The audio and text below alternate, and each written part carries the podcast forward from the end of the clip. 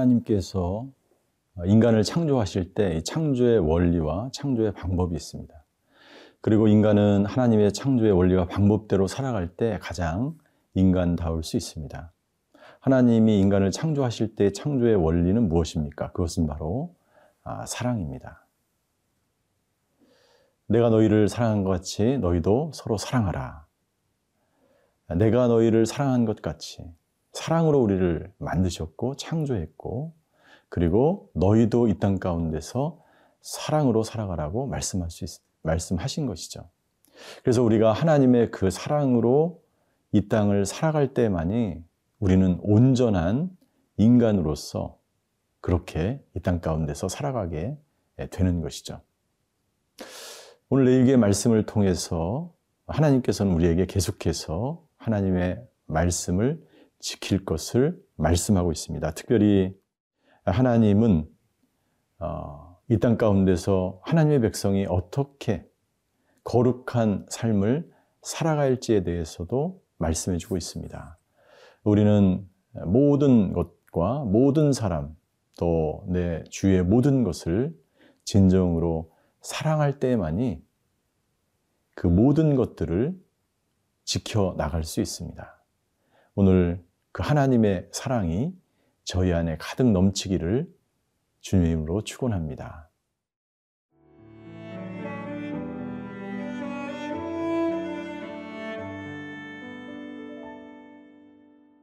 레위기 22장 17절에서 33절 말씀입니다.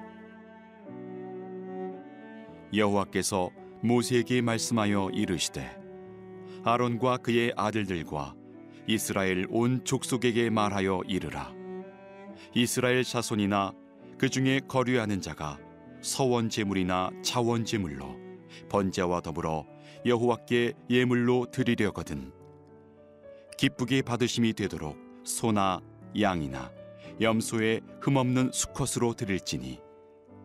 흠 있는 것은 무엇이나 너희가 드리지 말 것은 그것이 기쁘게 받으심이 되지 못할 것임이니라 만일 누구든지 서원한 것을 갚으려 하든지 자의로 예물을 드리려 하여 소나 양으로 화목 제물을 여호와께 드리는 자는 기쁘게 받으심이 되도록 아무 흠이 없는 온전한 것으로 할지니 너희는 눈먼 것이나 상한 것이나 지체에 배임을 당한 것이나 종기 있는 것이나 습진 있는 것이나 비루 먹은 것을 여호와께 드리지 말며 이런 것들은 제단 위에 화제물로 여호와께 드리지 말라. 소나 양의 지체가 더하거나 덜하거나 한 것은 너희가 자원제물로는 쓰려니와 서원제물로 드리면 기쁘게 받으심이 되지 못하리라. 너희는 고환이 상하였거나 치었거나 터졌거나 배임을 당한 것은 여호와께 드리지 말며 너희의 땅에서는 이런 일을 행하지도 말지며 너희는 외국인에게서도 이런 것을 받아 너희의 하나님의 음식으로 드리지 말라. 이는 결점이 있고 흠이 있는 것인즉 너희를 위하여 기쁘게 받으심이 되지 못할 것임이니라. 여호와께서 모세에게 말씀하여 이르시되 수소나 양이나 염소가 나거든 이래 동안 그것의 어미와 같이 있게 하라 여덟째 날 이후로는 여호와께 화제로 예물을 드리면 기쁘게 받으심이 되리라. 암소나 암양을 막론하고 어미와 새끼를 같은 날에 잡지 말지니라. 너희가 여호와께 감사 제물을 드리려거든 너희가 기쁘게 받으심이 되도록 드릴지며 그 제물은 그날에 먹고 이튿날까지 두지 말라. 나는 여호와이니라. 너희는 내 계명을 지키며 행하라. 나는 여호와이니라. 너희는 내 성호를 속되게 하지 말라. 나는 이스라엘 자손 중에서 거룩하게 함을 받을 것이니라. 나는 너희를 거룩하게 하는 여호와요. 너희의 하나님이 되려고 너희를 애굽 땅에서 인도하여 낸 자니 나는 여호와이니라. 오늘 본문의 말씀은 아, 이스라엘 백성들이 하나님께 드리는 아, 제사의 재물에 관한 규례입니다. 하나님께서는 이스라엘 백성들이 자기 앞에 나올 때 그것이 어떤 제사이든지 희생 제물을 준비할 때 굉장히 중요하게 여기는 한 가지가 있었는데 그것은 뭐냐면 그 제물에 흠이 없어야 된다는 것입니다. 흠은 곧 상처를 말하는 것이죠. 어, 드리는 그 희생 제물에 그 짐승에 상처가 있는 것을 드려서는 안 되는 것이었습니다. 저희가 읽은 본문의 20절을 한번 보시기 바랍니다. 20절 흠 있는 것은 무엇이나 너희가 드리지 말 것은 그것이 기쁘게 받으심이 되지 못할 것임이니라 라고 말씀하고 있습니다. 흠이 있는 것 이것은 하나님을 기쁘시게 하지 못한다고 말합니다. 여러분들 제사를 드리는 사람은 마음과 뜻과 정성을 다해서 제사를 준비해야 됩니다. 그 중에 가장 중요한 것이 재물을 고르는 것이죠. 그 재물을 고를 때 정말 준비된 마음으로 재물을 고른 사람은 절대로 상처가 있거나 부러지거나 어디에 문제가 있는 그런 짐승을 하나님께 드리지 않을 것입니다. 온전한 그 재물이 바로 그 제사를 드리는 사람의 마음이 정성이 거기에 담겨져 있기 때문이죠.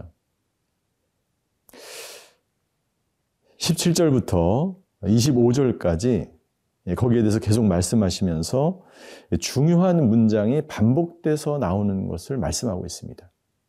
흠 있는 재물을 드리게 된다면 그것이 기쁘게 받으심이 되지 못할 것이다 라고 하는 문장이 20절에 나와 있고요. 그리고 21절에도 나와 있습니다. 그리고 23절에 그리고 25절에도 계속해서 반복적으로 그것이 하나님을 기쁘시게 하지 못한다라고 하는 것을 여러 번 반복하고 강조하고 있는 것을 볼 수가 있습니다. 이것은 무슨 말입니까? 여러분들 형식적인 제사를 하나님이 기뻐하지 않는다는 뜻입니다. 당시에 이스라엘 백성들이 수없이 절기 때마다 그 희생 제사를 가지고 하나님 앞에 나아갔을 것입니다. 그런데 그들의 마음속에 혹시 내가 이 제사만 드리게 되면 모든 죄를 탕감받고 나는 새로운 사람이 되겠지. 나는 제물만 바치면 되겠지. 이것은 하나님이 원치 않는다는 것이죠.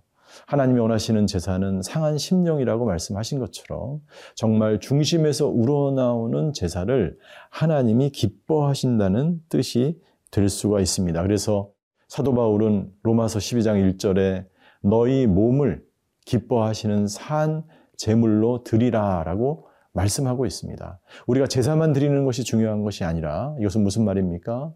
우리 자체가 산 제물이 되는 삶을 살아가는 것입니다. 흠없는 삶을 살아가는 것입니다. 하나님 우리를 거룩하게 부르셨는데 그 부르심에 합당한 삶을 살아가는 것을 하나님이 원하시는 것이지 그 형식적이고 외형적인 그런 제사만 드리는 것이 당신을 거룩한 사람으로 인정받는 것은 아니다라고 하나님이 말씀하시면서 그러한 제사는 하나님을 기쁘시게 할 수 없다라고 하나님이 말씀하고 있는 것입니다. 따라서 여러분들 우리가 하나님이 기뻐하시는 제사가 되려면 어떻게 해야 합니까? 예.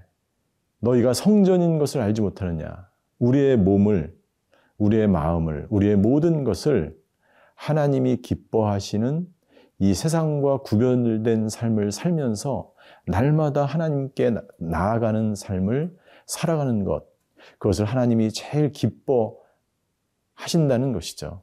따라서 이 하나님께 드려지는 재물, 이것을 통해서 우리에게 주시는 말씀은 오늘도 우리가 하루를 살면서 우리를 세상과 분리된 거룩한 사람으로 우리를 불러주셨는데 우리가 해야 될 것은 그 거룩하신 하나님의 성품을 닮아가는 하루를 살아가는 것입니다. 내가 거룩하니 너희도 거룩하라고 하나님이 말씀하시죠. 무슨 말씀입니까? 하나님의 거룩함을 날마다 닮아가는 인생을 살아가기를 하나님이 원하시는 것입니다. 이 재물을 준비하면서 하나님 앞에 예배함으로 나아가면서 내가 산 재물이 되는 그 과정을 통해서 예수님 닮은 사람, 그 사람을 하나님은 오늘도 원하시는 것입니다.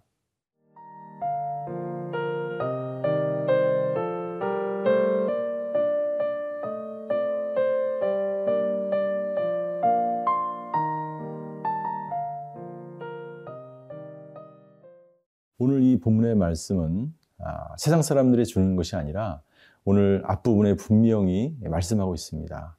예, 누구에게 주신 말씀입니까? 여호와께서 모세에게 말씀하여 이르시되 아론과 그의 아들들과 이스라엘 온 족속들에게 말하여라.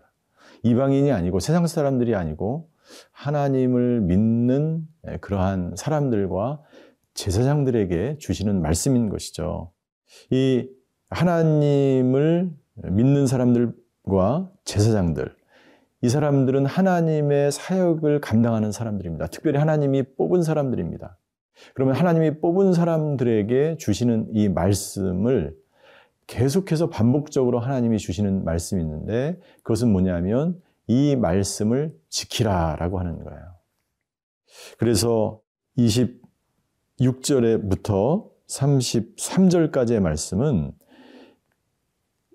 이 말씀을 지키는 데 있어서 오늘은 특별히 이 재물을 어느 시기에 그 먹어야 되는지 잡아야 되는지까지 말씀하고 있습니다. 이 하나님의 부르심을 받은 하나님의 사역자들은 반드시 이 하나님이 말씀하신 이 시기에 이 일을 준행해야 하는 것이죠. 그래서 26절에 여호와께서 모세에게 말씀하여 이르시되 이 말씀을 지키라는 것이고 이 말씀을 하는 대로 또한 살아라 라고 말씀하는 것입니다. 그래서 31절에도 말씀하고 있습니다. 너희는 내 계명을 지키며 또한 행하라.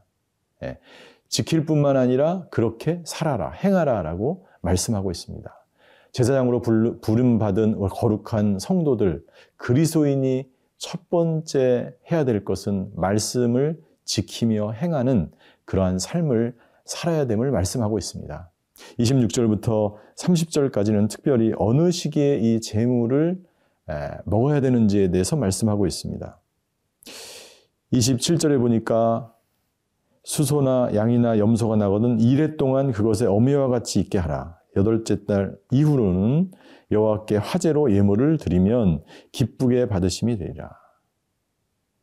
예, 여, 최소한 7일을 어미와 같이 두고 그 새끼를 낳자마자 죽이지 말라는 거죠. 낳자마자 제물로 가져오지 말아라. 예, 어미와 함께 있다가 예, 피치 못해서 그 어린 그 짐승을 제물로 바쳐야만 할 때는 최소한 7일 동안 어미와 같이 두게 만들었습니다. 그리고 또 28절에 보니까 어미와 새끼를, 새끼를 같은 날에 잡지 말아라. 예, 둘다 죽이지 말아라라는 거죠. 여러분들 이것은 어떤 의미가 있을까요? 하나님께서 이갓 태어난 그 어린 양을 죽이는 그런 너무나 잔인한 하나님이라는 인식, 그리고 그 가족을 어미와 새끼를 같이 죽임으로 말미암아 생명을 무참히 짓밟는 그런 하나님이 아닌 것을 이스라엘 백성들에게 말씀하고 있는 것입니다. 또 더 나아가서 그 당시에 우상을 섬기는 그런 이방 민족들의 그 관습 중에 어미와 새끼를 동시에 죽이는 그런 관습이 있었습니다. 이것은 생명을 경시하는 것이고 정말 생명을 중요하게 여기시는 그 하나님, 예, 그 하나님을 나타내는 그러한 말씀이라고 볼 수가 있는 것이죠. 하나님께서는 31절부터 33절까지의 말씀을 통해서 왜 이런 규례들을 지켜야 하는지에 대해서 우리에게 말씀해 주고 있습니다. 하나님께서 우리 선택받은 민족들 그리고 거룩한 백성들에게 왜 이런 절기를 지켜야 하는가? 예.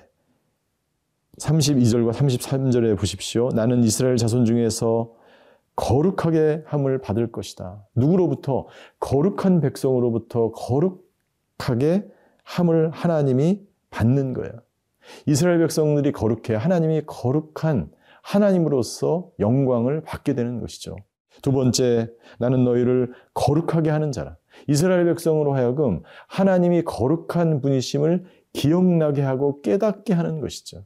이 모든 규례들을 통해서 거룩한 선민으로서 어떻게 그 규례들을 지키며 살아가야 되는지를 행할 때, 지킬 때, 아, 하나님이 이 정도로 거룩한 분이시구나라는 것을 깨닫게 하는 것이죠. 마지막으로 너희를 애굽 땅에서 인도해낸 사람은 인도해낸 자는 나 여호와라고 말씀하는 것입니다. 너희를 구원하는 사람. 이 모든 규례들을 통해서 이 규례를 철저하게 지키는 그러한 이유, 원인, 그것은 바로 예, 하나님이 누구이신지를 깨닫게 하려는 것입니다. 그 하나님 누구입니까? 바로 이스라엘 백성을 애굽에서 죄악에서 구원하신 하나님이라고 말씀하고 있는 것입니다. 동일하게 저와 여러분들도 하나님이 우리를 거룩한 자로 부르셨고 우리는 거룩하게 살도록 명령을 받은 그러한 제사장과 같은 사람들입니다. 우리가 해야 될 것, 하나님이 원하시는 그 거룩의 삶을 이 땅 가운데서 살아가는 것입니다. 그때 하나님께서 우리를 통해서 거룩한 하나님으로 영광을 받게 될 것입니다. 오늘 저와 여러분들의 하루의 삶이 하나님의 말씀을 다시 한번 묵상하고 하나님과 동행하며 하나님을 닮아가며 이 세속에 물들지 않고 거룩한 길을 걸어가시는 하루가 되시기를 주님의 이름으로 축원합니다. 기도하시겠습니다. 하나님 우리를 거룩한 백성으로 삼아 주셔서 감사를 드립니다. 오늘 우리의 하루의 삶이 거룩한 산 제물이 되어서 우리의 말과 우리의 뜻과 우리의 모든 정성이 하나님께 영광 돌리는 하루가 되게 하여 주시옵소서. 예수 그리스도의 이름으로 기도하였습니다. 아멘.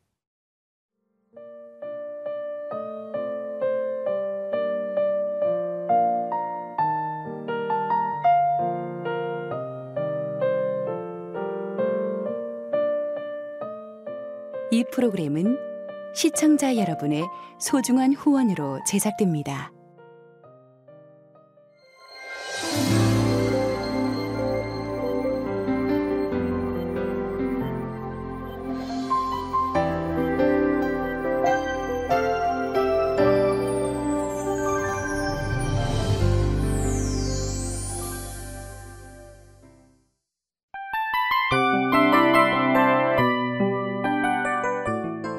이 프로그램은 청취자 여러분의 소중한 후원으로 제작됩니다.